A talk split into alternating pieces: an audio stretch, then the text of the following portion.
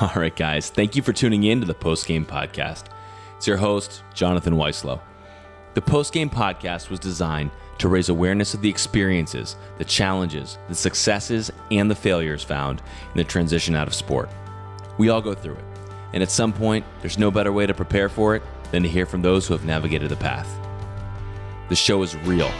We aren't here to glorify the transition, we're here to normalize it.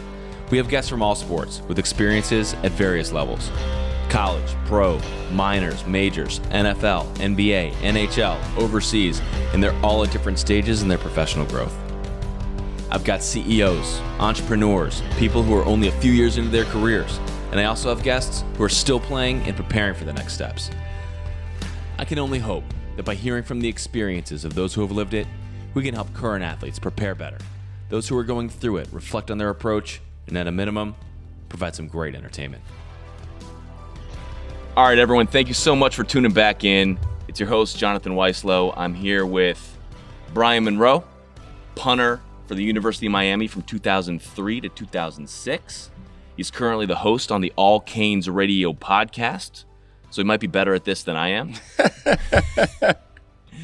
and for those who don't know, you're the second in Miami football history since 2000 with 9,352 punting yards. Is that? I didn't even know that. Yeah. Dropping knowledge on me. I, I got to add that to uh, my bio on Instagram then. I do. I do my research on our people here. That's what's up. Yeah. I mean, I, there's some people who walk around with their historical stat cards. Oh, for sure. Yeah, they, they'll tell you everything you need to know, and you're like, yeah, I really, I really don't care that you caught how many touchdowns at Division two school. Thanks yeah. though. Yeah, but you you've got a stat card that I'm gonna start carrying around to say I know you. There you go. I like that one. I got to use that. So look, man, let's start from the beginning. You played soccer in high school. My whole life. So it started with soccer. Started with soccer. Walk me through that. So you know, everyone always goes, "Well, how did you get into football and become a kicker?" And I'm like, "Well, none of my family's from America. You know, my kids, when I have them, will be the first generation born here. My mom's from Ireland. My dad's from the Bahamas, where I was born. He was a golfer. My, and if you haven't seen what Brian Monroe looks like, close your eyes and picture Irish and Bahamian together. It, it's just a it's just a nice caramel color skin. Soft. You know, it's like it's like what everyone strives to have when they go in the sun. You know, and tan. Yeah. I feel like that's what it is. Whatever that color combination is, you are probably the epitome of that. And I love it. And I love it because when people see my mom, they're like, "What are you adopted?" I'm like, "No, that's my mom. Red hair, freckles, yeah, the whole nine yards." They're like, "Really?" I'm like, "Yeah." Brian and I are looking into each other's eyes as we're describing what he looks like. It's it's awkward for those of you who aren't in the booth right now. So you know, my mom my mom was never into huge into sports in Ireland. Like they played field hockey and some other things. My dad was a, a golf pro, so did that in Bahamas. So when we moved to United States, we moved to when I was four. So it wasn't anything like, hey, pushing you into this. Like I hear from former teammates of mine about the American dream or how they have that American family relationship where it's like my grandfather played football at Duke, my my grand my dad's gonna play football here, you know, the whole nine yards. So I never really had that, you know. So mine's was more of I was a wild kid, running the whole nine yards, you know, the whole everything. So I got into soccer just because we lived across the like the street from a park. So, you know, okay, cool, let's go kick a soccer ball. So that's what I did. I got into the rec league, nothing more, uh, you know, just for fun with my friends from like yeah. elementary school, the whole nine yards. And then I played every sport that I can think of, you know, back then golf, basketball, soccer, track and field. Those are like my main things growing up. And then, you know, I guess soccer started developing. I started to get decent at it. And then there was a guy that was a travel soccer coach and saw me in the rec league and was like, oh, you should play travel because your, your son's good. So started playing travel soccer, got pretty good at that, I guess, you know, and, and grew up with that took me into high school, and I had you know traveled half of Europe playing soccer with an elite team. I did the whole ODP thing, which is called Olympic Development Program. Okay. In the country, which is we didn't have what academies are overseas. So if you were playing overseas, you would go through an academy. If you're nine years old, you'd play it at the Manchester United Academy, Manchester City Academy, and you work your way up to get to the first team. Yeah, I've seen that. We didn't have that here in the States. We had what's called ODP, Olympic Development Program. I did that. And then I got to high school, and my sister's softball coach knew me from soccer. Told the football coach, "Hey, listen, you got a kid that can kick a soccer ball the whole field. You should try him out as kicker." I don't know what kicker is. I didn't even watch football at the time. So, did you think it was fake football? Like, were you playing real football? I honestly didn't know what it was about because I never really watched it, you know. And to us, I didn't really use the term, you know, football like they do overseas Right. because, you know, I was in America for most of my life. You know, my mom really didn't follow soccer growing up either. So I still called it soccer. And this football coach comes up and, hey, we want to try you out for, you know, the team. I was like, all right, cool. Well, Bring your cleats tomorrow. I was like, Show me what to kick. whatever. Never really kicked the football. Never really threw a football. Like maybe a Nerf ball, like the soccer parties, like on the beach and stuff. But never really had like a. The vortex. That's it. You know, Yeah. like that. That's it. Yeah. Never football. Nothing. So I go out there, kick a couple field goals, punt, kick off, the whole nine yards. He's like, "All right, great, you're on varsity." I said, "What? You're on varsity?" I'm like, "Um, so you're gonna have to talk to my mom because she thinks football is some violent sport, and yeah, you're probably gonna have to convince her." right. So they tell her, he's a kicker. He's not going to get hit. Promise you. So it tells them, hey, listen, he's a kicker. He's never going to get touched. Don't worry about it. So, all right, cool. So, I mean, I remember the first day like it was yesterday. I get in there. Here's your pads. Here's your, your pants. Put the belt in. I'm like, what? I didn't even know where the pads go.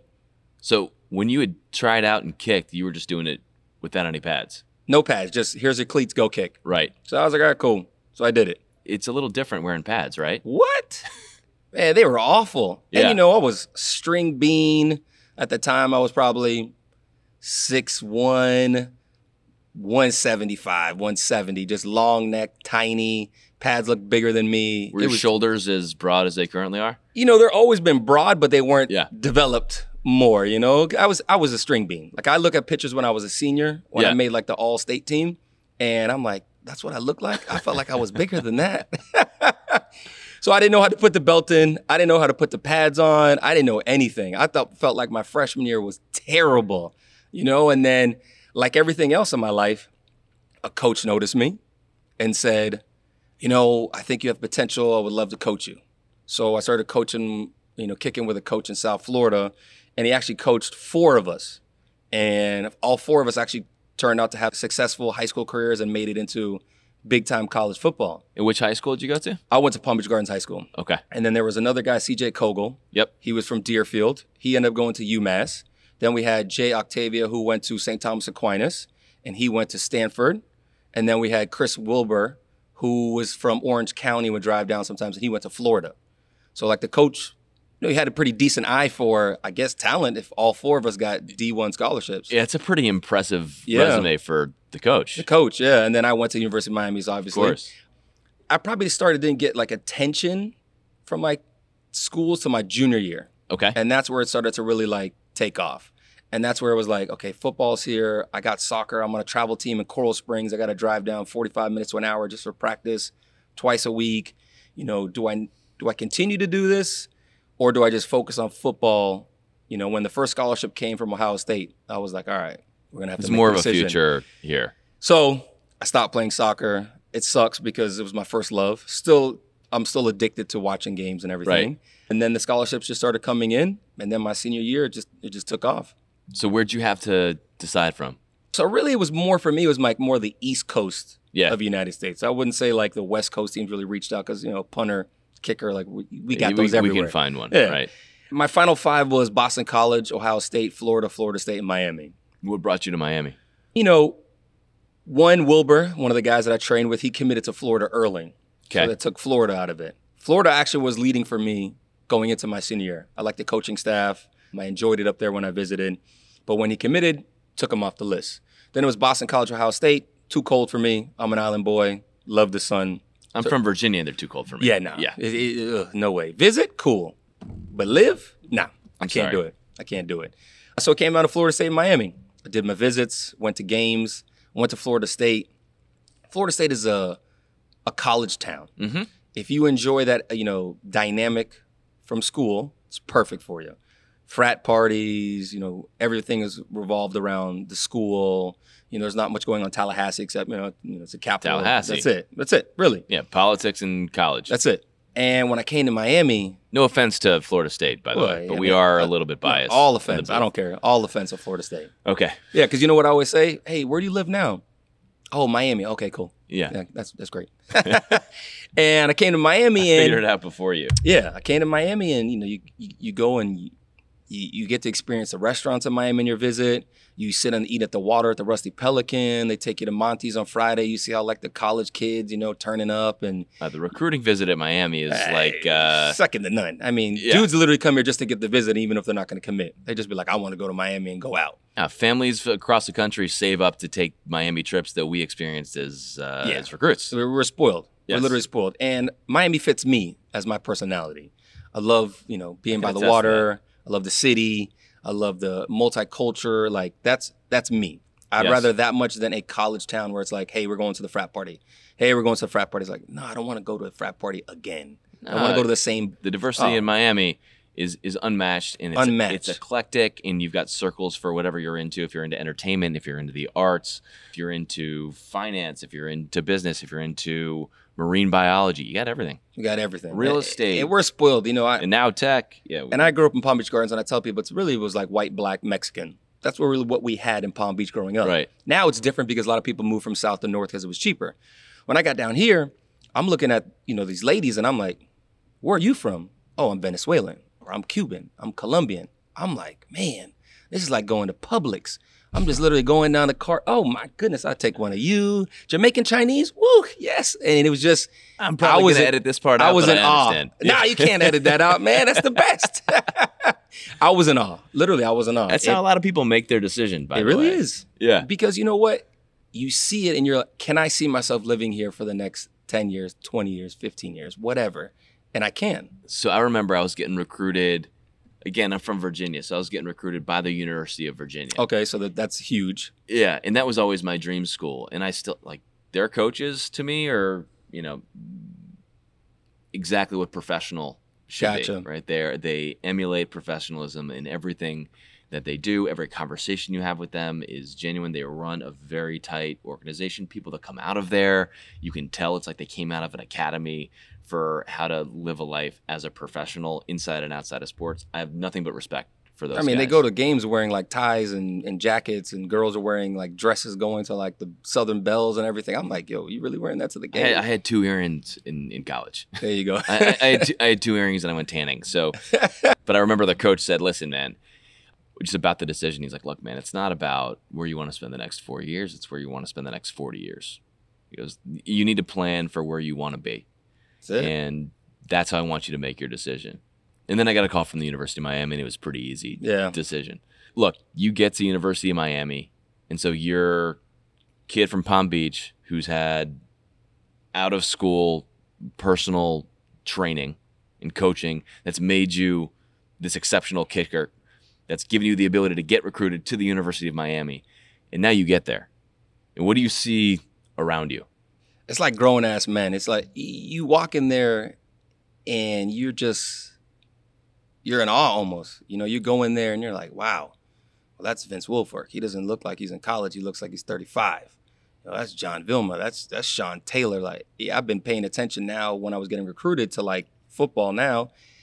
And you see the best of the best. You saw them win the Rose Bowl. You saw them get robbed in the Fiesta Bowl. You see the first round picks everywhere. And it's just more of that, okay, what do I got to do to earn respect? Mm. How do I earn respect in this locker room as a freshman? Yeah. Because that's all you really want to do as far as being a freshman, wide eyed, walking in. Okay, I don't want to mess this up. Let me not get beat up in this locker room. So, what do I got to do to earn respect? What'd you have to do to earn respect? You know, for me, it's more of I think you earn your respect on what you put on the field, in the weight room, how, you know how you handle yourself. I feel like I earned mine's in the weight room, Mm. and then also earned it in practice, being scout team, wide receiver, and just going at the guys on defense. You know, because they're like, "Yo, what's this punter doing, man?" And Yeah. I was actually, you know, catching some balls and you know some dudes, and they're like, "Yo, relax." Yeah. I'm like, hey, we got to get you, you got to get you ready for the game. So I feel like I earned respect that way. And then when I rode, I rode in the defensive bus. And when you're a freshman, you ain't got a seat. You just get up there and you're like, oh goodness, please, am I sitting in somebody's seat? Right. So I'll always, you know, be thankful to John Square, my dog. He was a senior at the time, and he sees me walking the boat, uh, bus. He goes, "Hey, come on, freshman, you can sit with me." And around me on that bus was Antrel Rolle, D.J. Williams, Vince Wilfork, Sean Taylor, and John Vilma. Mm. Those are the dudes that are around me. So I just listened to the juniors and seniors conversations, and it made it a different experience as a freshman because you're hearing the best of the best talk about the game, talk about after the games, what's going right, what's going wrong, and the craziest stories ever. And what an opportunity, right, to hear those guys who were at the top of their game in college who ended up being at the top of the game in the NFL. Yeah. A lot of those guys are Hall of Famers. Oh yeah, they're going to go on to be Hall of Famers. And I mean, the best of the best, rest in peace, would have been Sean Taylor. You know, unfortunately, his life got taken short. Ugh. But I grew up a Redskins fan, so yeah, so there you Yeah. go. I mean, Sean is just, you know, what everyone asks me, oh, who's the best player you ever been around? Who's this and who's that? I go, Sean Taylor. There's some things that Sean could do that you would look at it and be like, how did he do that? so is that is that physically or is that more football intelligence? I think it's both with Sean. Sean just knew where to be.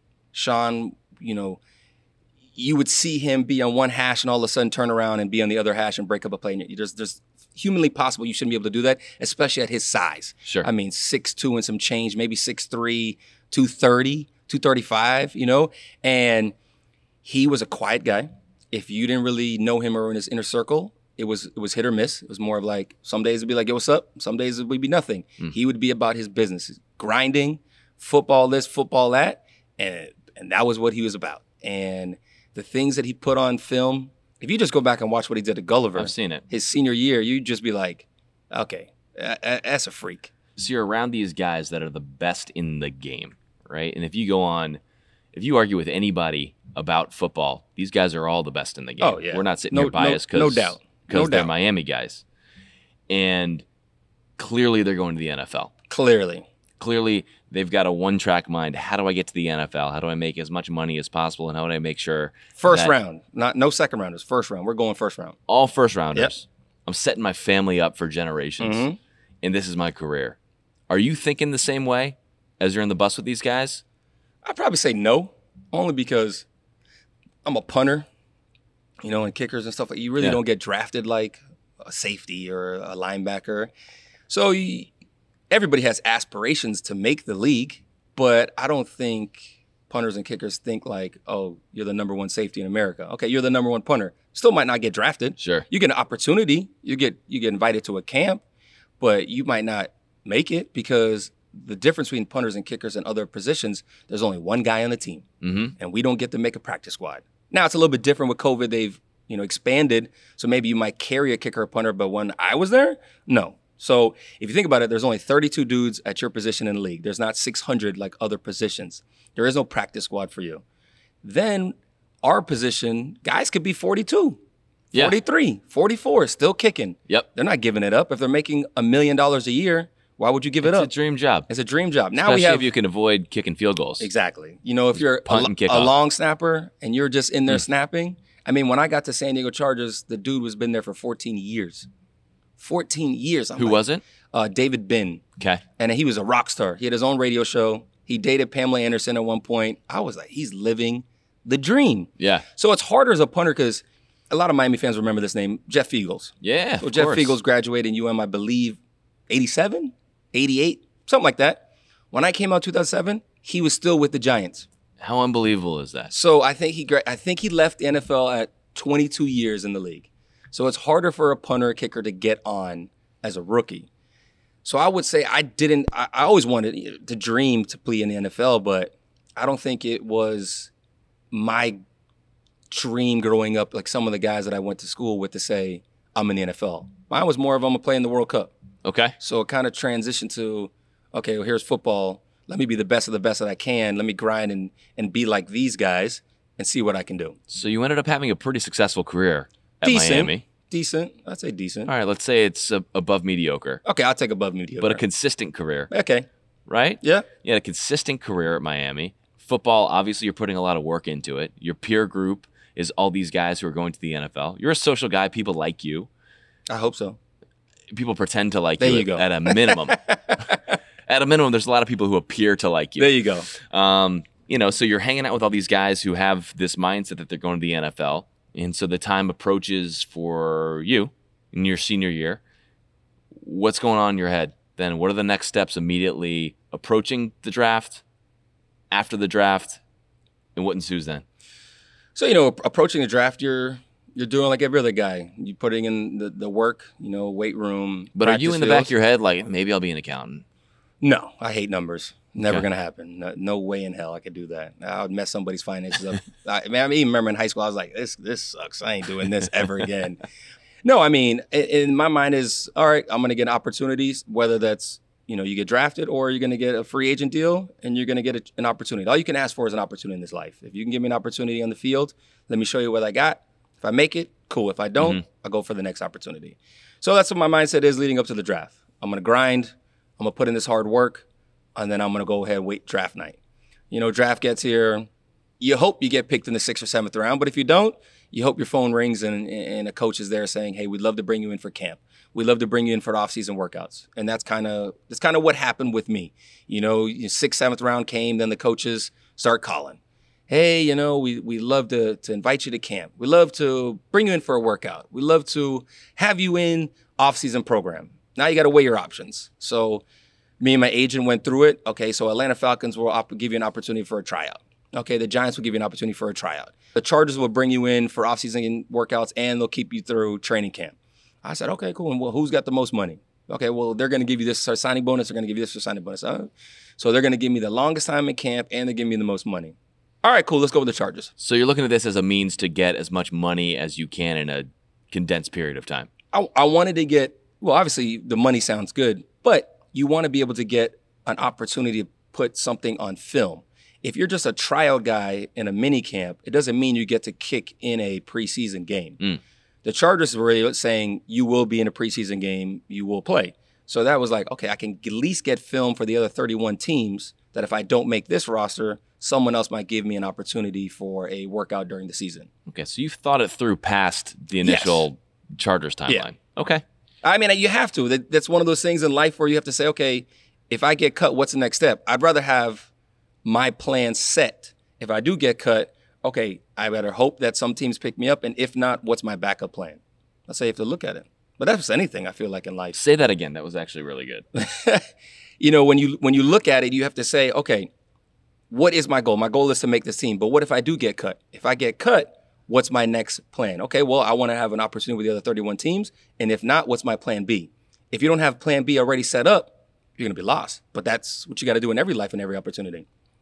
Very well said. But it's the truth though. It is true. You know, and I, and I've learned that from guys that have been around and and learning and picking brains of some very successful people. And they always tell you, I forget the guy that is one of the best speakers. Everybody loves to go to his shows. Tony Tony Robbins. Robbins? Tony Robbins. Okay. Legend. So I had a friend that was obsessed with him, like did everything, and I Beats on his chest, Yeah, jumps up and down that, on yeah, the trampoline. But he's got some really good stuff. yeah. You know, he's got some really good stuff that he laid out one of them when we were going through one of my plans for work. He's like, all right, what are you trying to achieve in life? Okay, this is what I'm trying to achieve as a personal trainer. Okay, cool. How do we get there? You list everything you're trying to get there. Okay, what are the things that are going to stop you from getting there? Okay, well, maybe this, maybe that, maybe this. Okay, so now let's see how we can break those down right now. So when you do face adversity, you already have the plan to get around it. Sure. I said, well, damn, I like that. So, Tony told you that personally? no, Tony told my, my friend that. Told your friend that? Yeah, my friend is one that laid it out with me. Gotcha. So ever since then, that's how I look at life. well, it's good to have peers like that. It man. is. People with access to that sort of brain power and that Yeah. sort of knowledge. It's crazy. Oof. So walk me through Chargers camp. So Chargers camp was awesome. I got to meet some really good guys, some great relationships. The punter that was in front of me was awesome. You know, Mike Scifres. I learned a lot from him though because I was able to learn the what everyone's doing now is the Aussie rules kick that is like the put it down inside the 10. Yeah. He was the second guy ever to do it in the NFL. The first guy was a punter before him, Darren Bennett, who came from Australia. Big old dude. I mean, six foot four, meat cleavers for hands. I was like, this dude's a punter. So I remember one of the first practices. I was like, I'm not making this and roster. these and these are all old rugby guys. so Yeah? Aussie rules is a little bit different than rugby. okay. So they have different rules. They kind of do it differently where they have to like bounce the ball as they run every three steps. Or rugby, Right. you can just hold it and pitch it down. Right. The ball shaped a little bit different. The scoring's different, but it's very much like rugby. Gotcha. So Darren Bennett was the first one that came over from Australia for San Diego. I believe he came in the 90s, I want to say. He was a punter for the Chargers 10 years maybe. He brought that kick over. Then he taught it to Scifres when they drafted Scifres. He knew, he saw the kid kick and goes, well, I'm out. And they were like, no, you're not out yet. They're like, he's like, no, I understand. I see the guy that you brought in. He's awesome. He's exceptional. He's like, no, Yeah. we're gonna put him on the practice squad for a year. You're gonna be our punter this year. Don't worry. So he taught him the Aussie rules. He does it amazing. He taught me how to do it.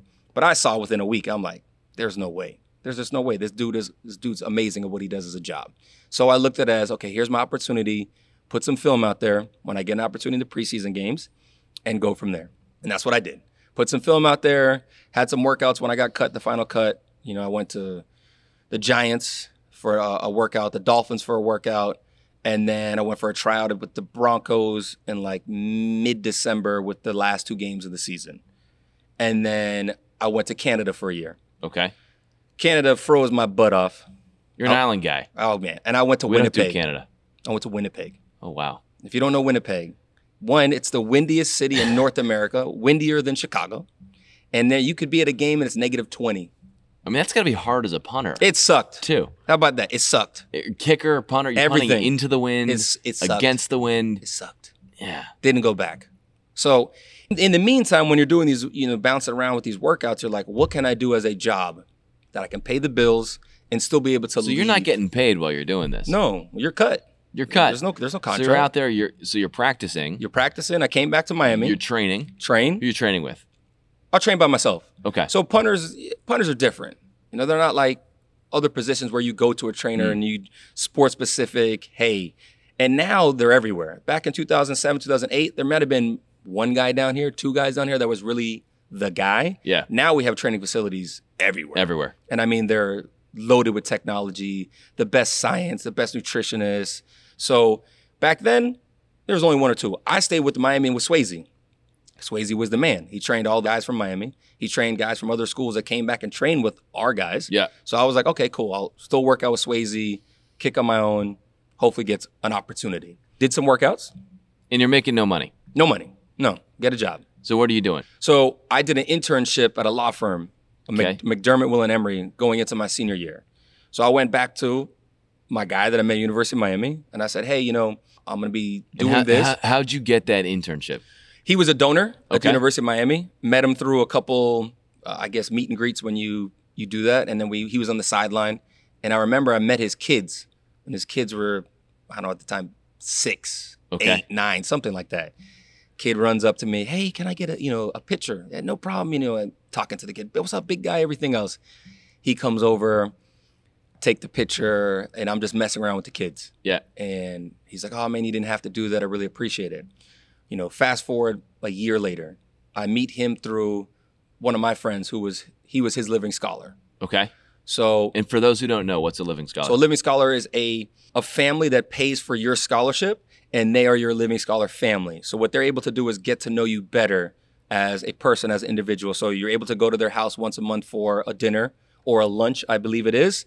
And then there is dinners that we do at the University of Miami where they're invited and you hmm. guys sit at the same table and you get to create a relationship with somebody else since you're teammates. you know, so we obviously had the same thing with baseball. Yep. But I feel like you appreciate that relationship much more the more removed you get Yes. from playing. I'm still I'm still great friends with this family, and I'm not. And they weren't my living scholar, but I met him through my friend that was his living scholar, and he goes, "You don't remember me, huh?" I was like, "Yeah, I took a picture with your son because for whatever odd reason, I have weird memory with stuff like that. I might not remember your name, but I'll remember your face and where we interacted. Do you remember what you ate for breakfast two days ago? Of course, because I eat the same thing almost every day now. Are you're consistent? I'm consistent. Common I'm, I'm trying to you. look good for summertime, man. Boat season. I'm trying to look like you.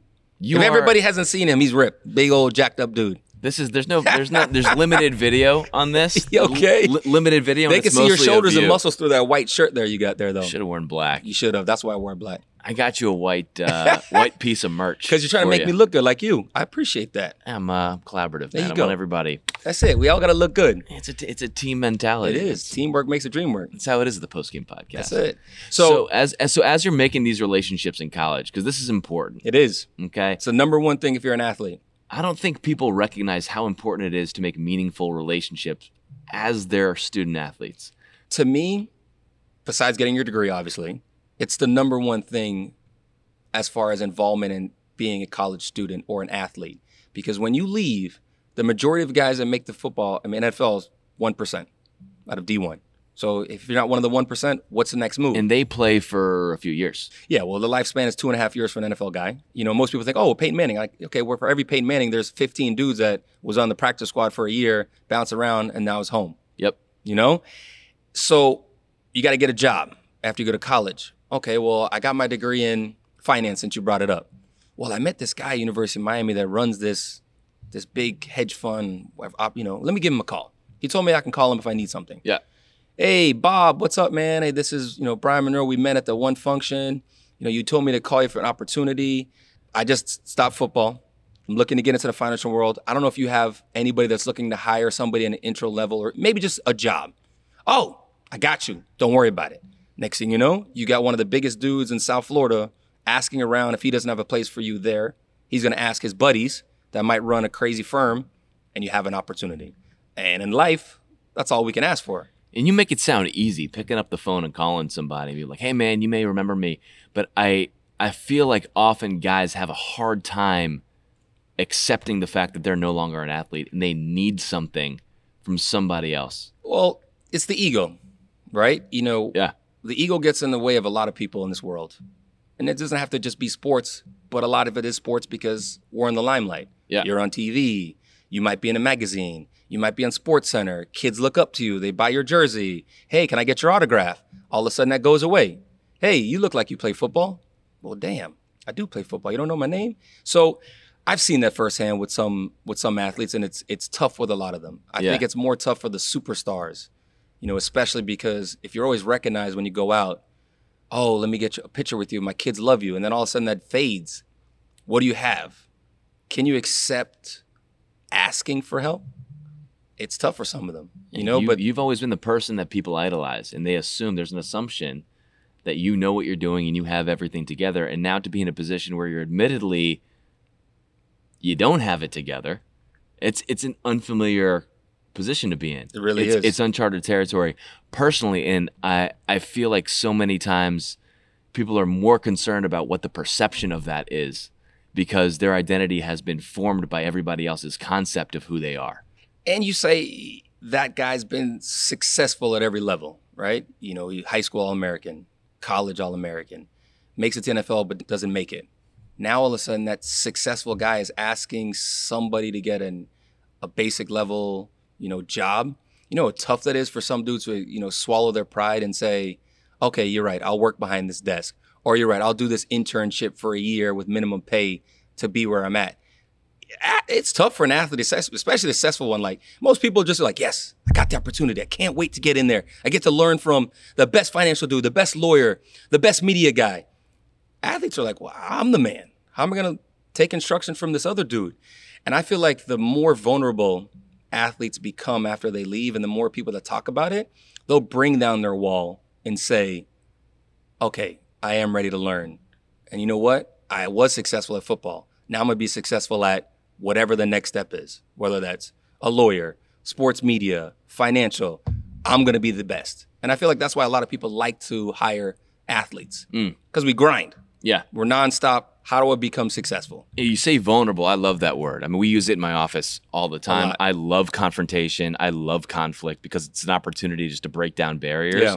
and fix something, right? That's that's conceptually an obstacle right, or a wall, and to work through it together. In order to do that, everybody has to lay down their strengths, their weaknesses, their deficiencies, their faults, their successes. They have to put it all on the table. And if you're not honest and transparent in that process, you're not going to get it done at, at all. You're not going to get it done. And you know, we're sitting here, and the point of this podcast is to talk about the transition from athletics to whatever the next thing is that isn't athletics or a career where you aren't playing. But you can go into finance and pivot and go into marketing or pivot and go into hospitality or open up a restaurant or an ice cream shop. Like there's so many different pivots that you go through. Yep. And I just feel like because athletics is so specific and perceived as being so different than an ordinary life that most of the population has an opportunity to to experience there's this concept within all of us as athletes that we don't have to experience what everybody else does, and we're never going to have to. And then it's almost like you've been tossed a hot potato of kryptonite, mm-hmm. right? Yeah. And I think the beautiful thing with so many guys is when they can be humbled and be like, you know what? I'm so grateful. I'm so thankful for this opportunity that I had in athletics because it's so unique and different than what other people have had to experience. And now I'm going to take that with me and use it moving forward. It's no different than being in the military, right? No. Or, or, or studying abroad. You're just getting a different perspective. I see a lot of times people feel I felt I felt this way. I, I went into grad school, so I, I got hurt my senior year, and then I went and I got a master's because I wanted people to think I was smart, and you know it was in psychology, and it always interested me. But I felt like it was I was at a distinct disadvantage having not had internship hours, right, and, and not having any any research credentials. And I went in and I interviewed for it, and they're like, "Listen, like we don't get a lot of people who have your experience," and they're they're sympathetic to that. They're like, and they embrace it. They're like, we want people who are different. It's not a disadvantage. No. And I think if athletes can learn to embrace that and own the individuality and own the opportunity to be a novice and be a student again, like that's really what success is based off of in anything moving forward. Continually embracing being a novice and learning new things. How many times can you learn how to kick a football? Yeah, you're right.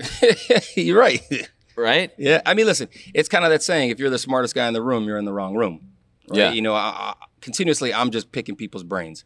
If someone says, "Hey, this is what I do," okay, well, how'd you get into it?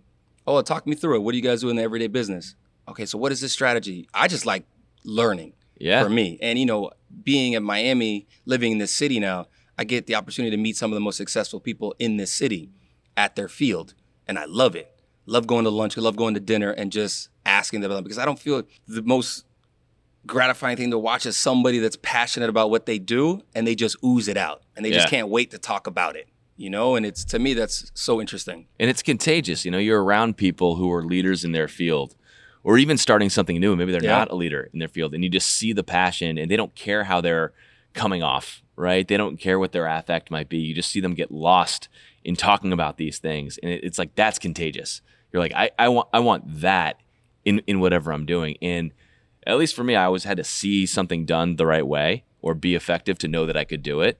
I had a very hard time trying something for the first time without knowing that there's a chance of success. Yeah. So when you see people who are leaders in their field taking notes and asking questions and admitting what they don't know, you're like, all right, well, well I can do that now in in anything. And you've had an opportunity to meet really some people who are at the top of their fields in one of the top industries in the top markets in the country, if not the world. Yeah. I mean, talk to me about some of those experiences and talk to me about some of those experiences and how you value them and, and how you you plan to use them moving forward.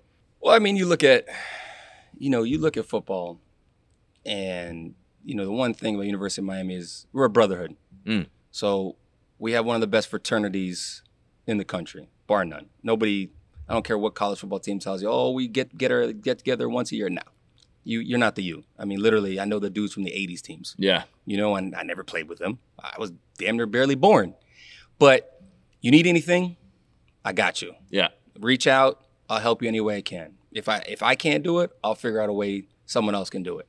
And I feel like that's the one thing the University of Miami, as far as football itself, does for you. You know, I got into the media world doing radio because I did an interview for 790 the ticket on the All Canes radio show. One guy said you did decent at it, you should try it out. So I did. And that came from just playing football. I mean, all my opportunity work wise has been through the University of Miami, you know, and you you're just blessed that you know you have a brother that you can just say, Hey, I want to do this. Do you know anybody? Uh, I'll ask around. Cool. Next thing you know, a couple days later, hey, text this dude. Maybe set up a meeting. If you guys can work it out, you can work it out. If not, you can't. So go back to that experience that you talked about walking on the bus, right? Or actually being in the locker room Mm-hmm. and figuring out a way not to get beat up. Yeah. I just kept my mouth shut. Keep your mouth shut. And, and it's and hard for me to do because I talk a lot. You do talk a lot, I do. which is why you're a fantastic guest. I talk a lot. So you figure out a way not to get beat up and earn the trust and the respect of your teammates and guys who have proven themselves and guys that you're looking up to. Mm-hmm. Now, as you've transitioned out of sport, do you feel yourself in a similar position? Not not getting beat up, but finding a way to earn the trust and respect from people who have now made it outside of sports? I think I've done that. You know, I think people that know me as the man that I am, mm. you know, genuine, trustworthy. The biggest thing for me is loyalty. Mm. You want to ask me something, I'm I'm loyal to the fault. Like that's what I am, and I think that's where I a lot of people do gravitate towards me because I'm 100% real. I'm blunt, sometimes too much, but this is who I am. You know, so I do my thing. They have their all their you know success and different things, but you know, getting into the radio, having them come on as guests, it's never a second you know doubt. Hey, I got you, bro. Yeah. Whenever you need me, I got you. Yeah. So I feel like that's where I, I get my respect and and stuff like that from those guys. And again, it's one of those things where if I need help with something, I'll ask them, hey, I got a question about this. And I'll go to whatever guy that's successful in that because mm. a lot of the dudes now are very successful in their fields. It's awesome to see. And the only thing you want from your brothers is to be successful. Yeah. So if I can help them with anything, introduce them to somebody, cool. If they can help me, they'll do it. If they want to come on the show, talk about anything, just kicking it, let's do it. So you talk about a brotherhood. A brotherhood is really just a reciprocity of doing good for each other. That's it. Because you're sharing the successes of each other. It's not a selfish at all. You're it, family. You're literally family. Like yeah. Even if it's the smallest things. Hey, bro, I know you got to hook up at this restaurant. Can you get me a reservation? Yeah, cool, no problem. Let me put in some words. Boom. Get a text message back. Hey, your reservation's for next week. Really? Yeah, I got you. I don't need anything in return. Yeah. I'm not even going to ask you for anything because that's what you do as family. And there's, you know, everyone says it. It always comes up. It's not what you know. It's it's who you know. And I I, I said it in a, in, in another session. You know, it, it's not what you know. It's who you know. It's definitely what you know. Uh huh. It's definitely who you know, and it's who you are. I was gonna say you got to finish it up because it's you might know a bunch of people, but you could be an a hole, and they're not gonna like you. So they're not gonna want to be around you you know, you you work in the business. You know, you guys do business with lots of people in Miami. Why am I going to do business with John Weislow instead of this company? Why? Because I like you. I like hanging out with you. Hey, Weislow, let's go get some drinks. Hey, let's go to dinner. I can shoot the shit with you and still do great business with you because you're a great human being. There's a lot of people out there that aren't. They're smart. They're not great human beings. So why am I going to want to do business with you? I'm, I'm so glad you said that I'm awesome. No, I'm so glad that you said that. I'm so glad you said that because it's it's what you know, but you don't necessarily need to be the best at the tasks. You don't need to be the best at the technical skill sets. You need to be good. You need to be knowledgeable and you need to be self-aware and you need to be honest. And I think something that you've always been tremendous at is understanding social currency. Not necessarily how it can be used to your advantage, but there's a genuine and authentic nature to the way that you do things. And I think when you say, you know, people just know that I got it, I think I've earned that, it's because you're authentic. Yeah. It's because they know that you're not trying to be somebody that you're not. You know what your strengths are, you know how you can offer help to others, and you do that in any way that you can. And I think in return, people recognize how they can help you and they want to do that because they want you to be successful for their own benefit. Yeah right? Because it, it, it feels good. And and I think as you as you get older and as you transition into into business and into manhood or, or womanhood, you recognize that that life is an act of service, mm-hmm. right? And this is outside of religion or or anything like that, but you can really only serve other people if you're honest with who you are as yourself and you're transparent with that in your conversations. Because then at least you know what the baseline is and you know how to collaboratively work with that baseline to get something done yeah. together. You, you know unfortunately we live in miami fortunate and unfortunate because there's a lot of fake people here and you have to weed that out and you know fake people they might they might write a good wave for no what do you mean what do you year. mean by that because i'm not disagreeing with you but what do you mean by fake people so because i have my own definition of that to me it's you know it's like the instagram world it's like the social media world. Yeah. I put out this persona that I'm this. When deep down inside you know you're not. You're maxing out credit cards. And why, and why do you think people do that? Because it's fake until you make it here. They want to rub elbows with the right people, so they think they need to drive a certain car. They need to wear a certain watch. They need to put on a certain outfit. Like, yo, be you. Yeah. You know, like I, I don't fake anything. Me, I wear a t-shirt, some jeans, and some nice shoes. Fitted t-shirt. Fitted t-shirt. Kind of show my shoulders for the ladies and yeah. stuff like that. But This is me. If you don't like me for me, it's not a big deal. I'm not gonna lose sleep at night. Yeah. I don't care if you are you got a million dollars. I don't care if you got a billion dollars. Are you cool? Okay, we cool. We can have a drink. Cheers, man. That's what's up. Say all the celebrities I've met in my life. The ones that respect you the most are the ones where this, you just shoot the shit with. Hey, what's up, man? You good? Yeah, I'm good, man. Okay, cool. Where you from? I act stupid. I know who you are, but I Yeah. I don't really don't care about that. I don't care that you're a rapper. I don't care you're a movie star. Are you cool?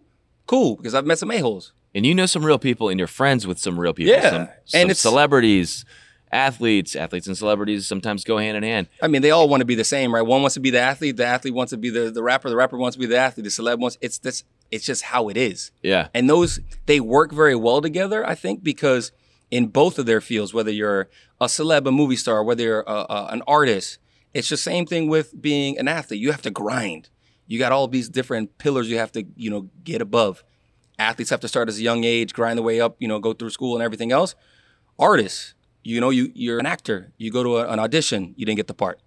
Go to another audition, you didn't get the part. Failure after failure after failure. Then all of a sudden, boom, I got the one opportunity, and now I'm successful. Football player, you don't make it in the league, opportunity, you get cut. Another team, you get cut. Another team, you get cut. Boom. Now I'm a 10 year NFL veteran, five time pro. And what I think is beautiful and what people on the outside don't understand, some people do, right? Because in, in, in business, you've got people who have invested their life savings in a startup and failed and couldn't get investors. They did get investors and they couldn't pay them back. And, and then there's years down the line a success story. But I, even them, not even them, I would say them, them also, or they also can relate. And I think that's where like the mutual respect comes in is grit and perseverance and you get that respect by knowing that you're in the room or amongst people who have gone through it time and time again, dealt with it, been self-aware, been vulnerable and continued to improve until they accomplished whatever they set out to accomplish. And that's the amazing conversations that I sit back and watch when I see, you know, friends of mine that have been big time athletes talk to somebody that's successful as an artist or a movie star. And then you just listen to what they talk about the grind and what they went through and how do they persevere. And you're just like, damn, this conversation is amazing. You just sit back and enjoy it and soak everything else up because you have so much in common, mm. very different. You may be, if you didn't become a celebrity and you didn't become this big time football player, you might have never ever talked because you came from different walks of life. But now that you guys are successful and you're sitting in the same room, the conversations just open up Yeah. and you're like, wow, would have never known you were this type of person. Would have never known you have this going for you. Would have never known you're this smart. And now this is what really creates, I think, when it comes to friendships and family, when you have multicultural, multi-religion friends and family where you're just looking like Jewish, black, Asian, Brazilian, Haitian, that's what this world needs to be made of. If we have more of that, this would be such a better place as far as hate. Just more love, more you don't look like me. Cool. Let's have a conversation. Absolutely. Where are you from? Oh, you're Jewish? What is that about? agreeing to disagree, respecting both sides, hearing alternative perspectives. And I think, you know, thought leader is now a term. Right? Mhm. I see I see like influencer, like that Oh God. yeah. Anyone every people actually aspire to be Oh, I know. influencers Wow. now. I had a I had a, a young client. She's 12. She uh, we had a group session. She says, "I can't, I, I, I want to be an influence when I get older." I said, "Oh, whoa, whoa, whoa, whoa, whoa." I said, "Please don't say that word ever again around me. You don't strive to be a, an Instagram quote unquote air quotes model." Now now hold on a sec. Now you want to influence me and be a true influencer? Because there are people who are influencers. Oh, there's there's some amazing ones that you sit there and listen to them. and You're like, "Wow." but get outside the term influencer for a Yes. second. They're thought leaders Yeah. because they dare to think differently Mhm. And embrace alternative perspectives. And oftentimes, I would say most of the time, they give credit to other people that they've had the good fortune of being in the same room with and reflecting on those experiences that allowed them to then think differently. And I think by expanding how we think through reflecting on other people's experiences is what's beautiful.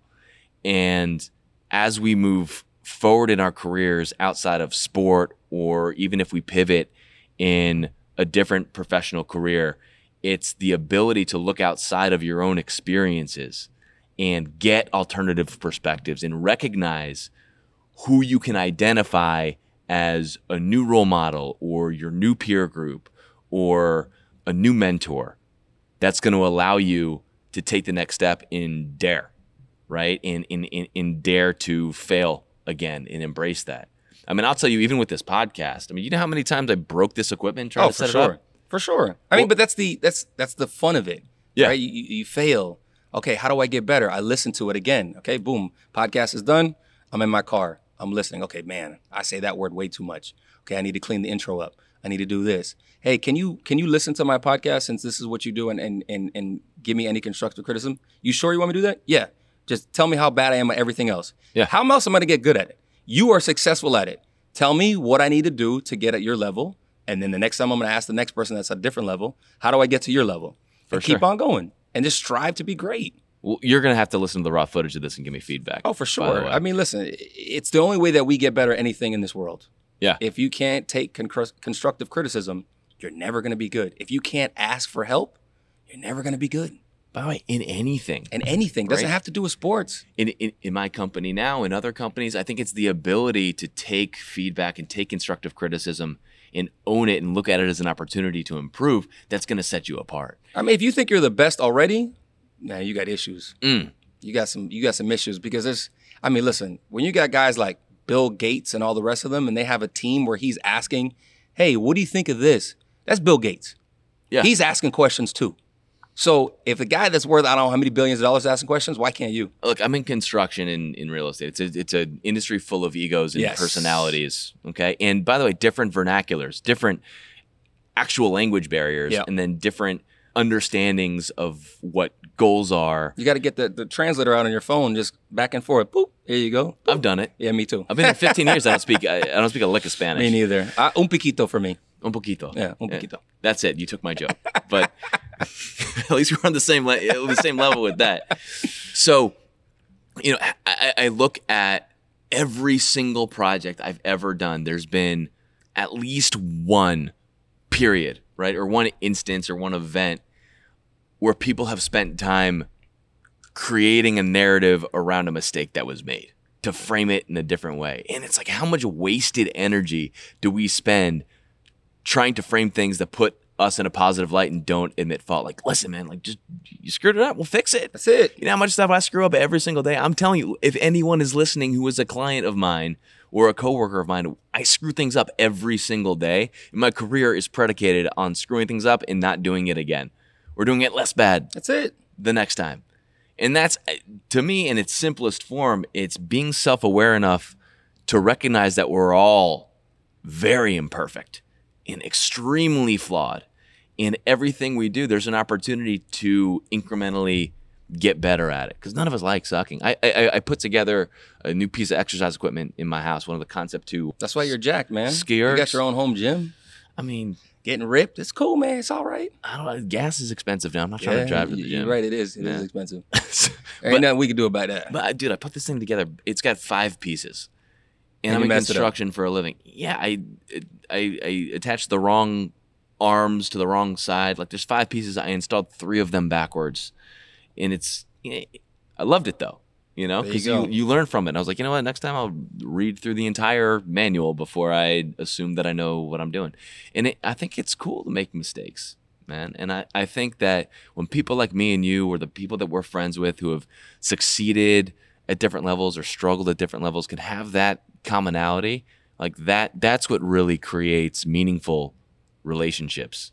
And that's what carries you through life yeah. those things create opportunities in business. Those things create opportunities in your personal life. You might meet your your significant other through friends or through business because, hey man, you know what? I got a perfect dude for you. He's a great dude. You should meet him. Boom. Oh, there's my wife. You never know. By the way, and in business, how often? I mean, we we we're in a referral based business. I mean, Yeah. we got marketing and e blast and stuff that go out. But at the end of the day, somebody's going to ask somebody for a reference.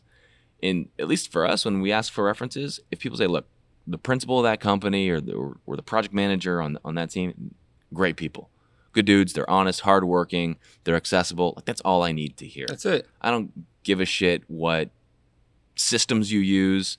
I mean, I, I want you to be organized, right? And I want you to to be proactive. But at the end of the day, I don't care what color your letterhead is. I don't care. I just want good people who are honest. That's it. So uh, I think if there's a takeaway from all this, it's understanding how important self awareness is throughout any sort of transition process and the acceptance and the willingness to be vulnerable in all of our interactions, in letting go of whatever we believe other people's perceptions to be of us, in being willing to start new and open minded in all the new relationships and current relationships that we have.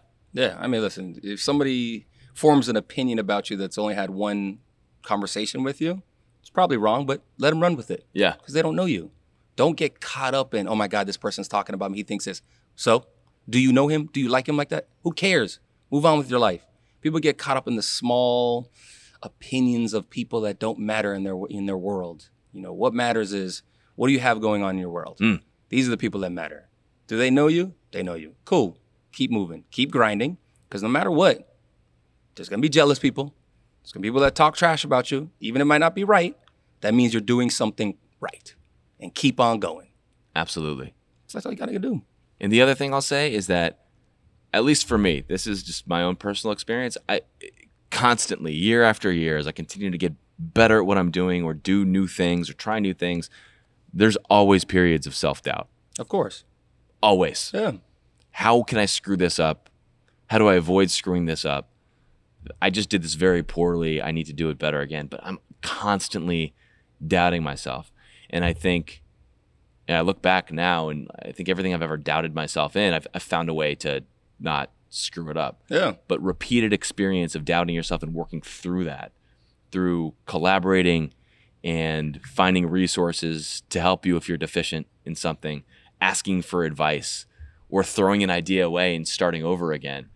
Repeated experience doing that, normalizing that self doubt period, and the acceptance of that, I think is a tremendous skill set that we all need to recognize to embrace as as we move forward. But like you said, you attempted it.